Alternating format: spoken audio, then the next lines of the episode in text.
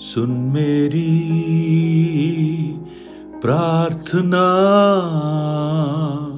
उत्तर दे सुनकर याचना। सुन मेरी प्रार्थना, उत्तर दे सुनकर याचना। Good morning praise the lord दिन की शुरुआत परमेश्वर के वचन के साथ। मैं पास राजकुमार, एक बार फिर सब प्रिय भाई बहनों का इस प्रातकालीन वचन मनन में स्वागत करता हूँ। प्रार्थना सुनने वाला प्रभु इज़राइल का रक्षक ना ऊंघता है, ना सोता है। धर्मी जन की प्रार्थना को सुनकर वो उत्तर देता है और आज इस प्रातःकाल मैं आपको फिर से प्रोत्साहित करना चाहता हूँ। आपकी प्रार्थनाएँ अभी तक उत्तर में नहीं बदली हैं। प्रार्थना करते रहिए, प्रार्थना करते रहिए। वो आपकी प्रार्थना को सुनकर उसका उत्तर ज़रूर देगा। पहला शामुएल, उसका पहला अध्याय, उसके बारह, तेरह, चौदह, पंद्रह वचन। वहाँ लिखा है, जब वह यहुआ के सामने ऐसी प्रार्थना कर रही थी, तब एली उसके मुँह की ओर देख रहा था। हन्ना मन ही मन कह रही थी, उसके होंठ तो हिलते थे, परंतु उसका शब्द न सुन पड़ता था। इसलिए एली ने समझा कि वो नशे में है। तब एली ने उससे कहा, तू कब तक नशे में रहेगी? अपना नशा उतार। हन्ना ने कहा नहीं है मेरे प्रभु, मैं तो दुखिया हूँ। मैंने न तो दाख मधु पिया है, न मदिरा। मैंने अपने मन की बात खोलकर यहोवा से कही है। कुछ दुखिया, कुछ दुखी आज अपने मन की बात खोलकर उस परमेश्वर के सामने रखें और परमेश्वर उनके मन की अभिलाषाओं को पूरा करे, मेरी प्रार्थना है। हन्ना, यहोवा से प्रार्थना कर रही है।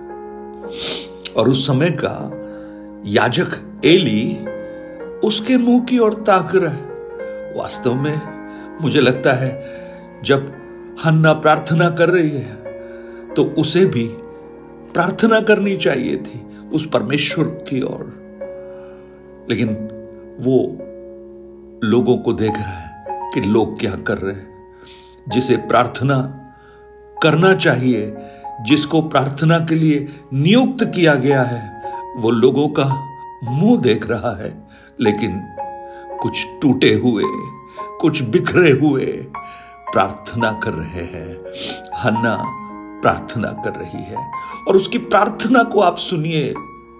आप सुन नहीं पाएँगे, क्योंकि उसका दुख इतना गहरा है कि शब्द ही होठ से नहीं निकल रहे। कई बार हम आउट ऑफ़ वर्ड हो जाते हैं, क्योंकि परिस्थितियाँ ऐसी होती हैं कि हम खोल कर जवान से बोल भी नहीं पाते। शायद हन्ना की हालात ऐसे हैं उसके होठ हिल रहे हैं, परंतु उसका शब्द सुनाई नहीं पड़ रहा। आज मुझे सुनने वाले मेरे भाई, मेरी बहन, आपके शब्द, आपकी आवाज़, ना तो कोई यहाँ पर समझ पाए, ना कोई समझने की कोशिश करे। आप चिंता मत कीजिए। आप जिससे प्रार्थना कर रहे हैं, उसे आपके शब्दों की परवाह नहीं है। वो आपके हृदय के टूटेपन को देखता है। एली को शब्द सुनाई नहीं पड़ा। एली बिल्कुल उसके पास खड़ा है। लेकिन स्वर्ग जो इतना दूर हमें नज़र आता है, स्वर्ग ने उसका शब्द सुन लिया। यानी मुझे एक बात और समझ में आई। टूटे हुए मनों को बिखरे हुए हृदयों के लिए स्वर्ग दूरस्थ नहीं, स्वर्ग उनके और भी करीब है, इतना करीब है। एली जो उसके पास खड़ा होकर सुन नहीं पा रहा, लेकिन ये स्वर्ग उससे भी नज़दीक है कि उसके होठ से निकलने वाले धीमी शब्दों को भी स्वर्ग सुन लेता है। आज आपको कोई ना समझे भाई। बहन आपको कोई ना समझे। शायद आपके अपने आप को बेगाना समझने लगे, आपकी बात का कोई मूल्य न दें, आपके दुख पर वो चित्त न लगाएँ, आपके आंसुओं को वो ना देखें, आप जिनसे आशा करते हैं, वो भी आपको गलत समझें। लेकिन आज मैं आपको कहना चाहता हूँ, अगर आप उस परमेश्वर के सामने आँसू बहा रहे हैं, उसकी चौखट पर आप चिल्ला रहे हैं, रो रहे हैं, प्रार्थना कर रहे हैं, और आपका हृदय टूटा है और आप परमेश्वर को विश्वास के साथ पुकार रहे हैं तो मैं आपको कहना चाहता हूँ, स्वर्ग आपके पास उतरकर आपकी मदद करने के लिए आ जाएगा। वो क्या कहती है? वो कहती है, मैं मैं एक दुखिया हूँ। मैंने अपने मन की बात खोलकर यहोवा से कही है। ओ, आज मुझे सुनने वाले मेरे भाई बहन आप अपने मन की बात किसको बताते हैं? आपके कुछ अच्छे दोस्त होंगे, आपके कुछ अच्छे फ्रेंड्स होंगे, आप उनसे घंटों बात करते होंगे, अपने मन की बात बोलते होंगे। लेकिन वो बोलने से उस समय आपको थोड़ी सी राहत मिल जाती है। लेकिन परिस्थितियों में कोई बदलाव आप देख नहीं पाते हैं। लेकिन आज मैं आपको कहना चाहता हूँ, मन की बात अगर मन खोल कर बोलनी है, उन दुख निराशाओं की बातों को अगर किसी को शेयर करना है, परमेश्वर के साथ कीजिए। परमेश्वर के साथ कीजिए। आप संसार के साथ घंटों बात करें, आप महीनों बात करें, आप सालों बात करें, शायद आपकी परिस्थितियों में परिवर्तन आप नहीं देखेंगे। लेकिन अगर आप उस परमेश्वर के सामने आँसू बहाएँ। अगर आप उस परमेश्वर के सामने रोएँ, गिड़गिड़ाएँ।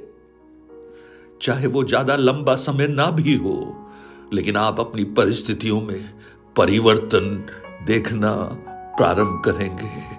हालेलुया। आज मुझे मालूम है, बहुत से हृदय टूटे हुए हैं, बिखरे हुए हैं। उनकी आँखों में आँसू है, हृदय में वेदना है, दर्द है।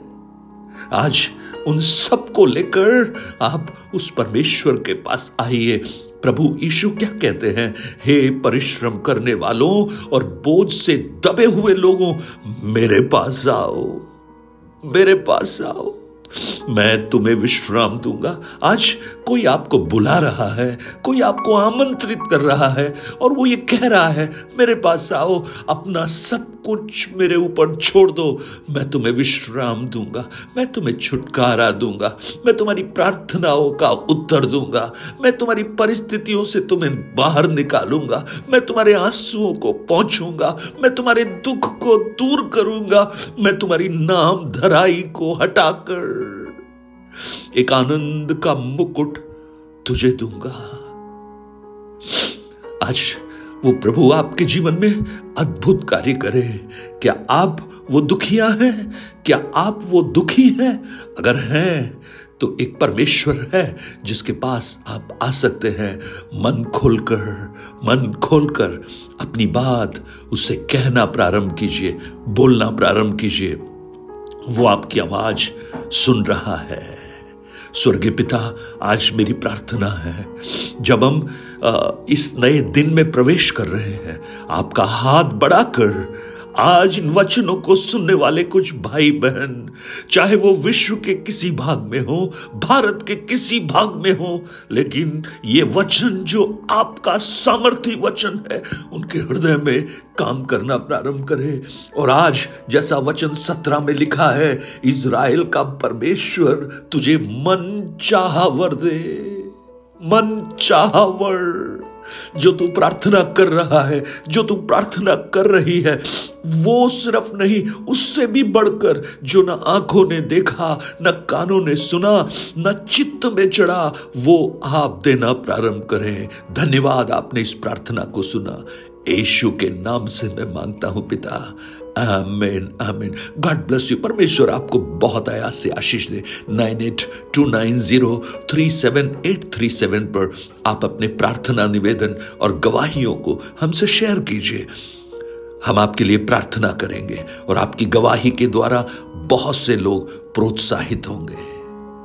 और साथ ही साथ, अगर आप इस सेवकाई को मदद करना चाहते हैं, सहयोग करना चाहते हैं, इन वचनों को औरों तक पहुंचाइए। परमेश्वर आपको बहुत आयास से आशीष दे।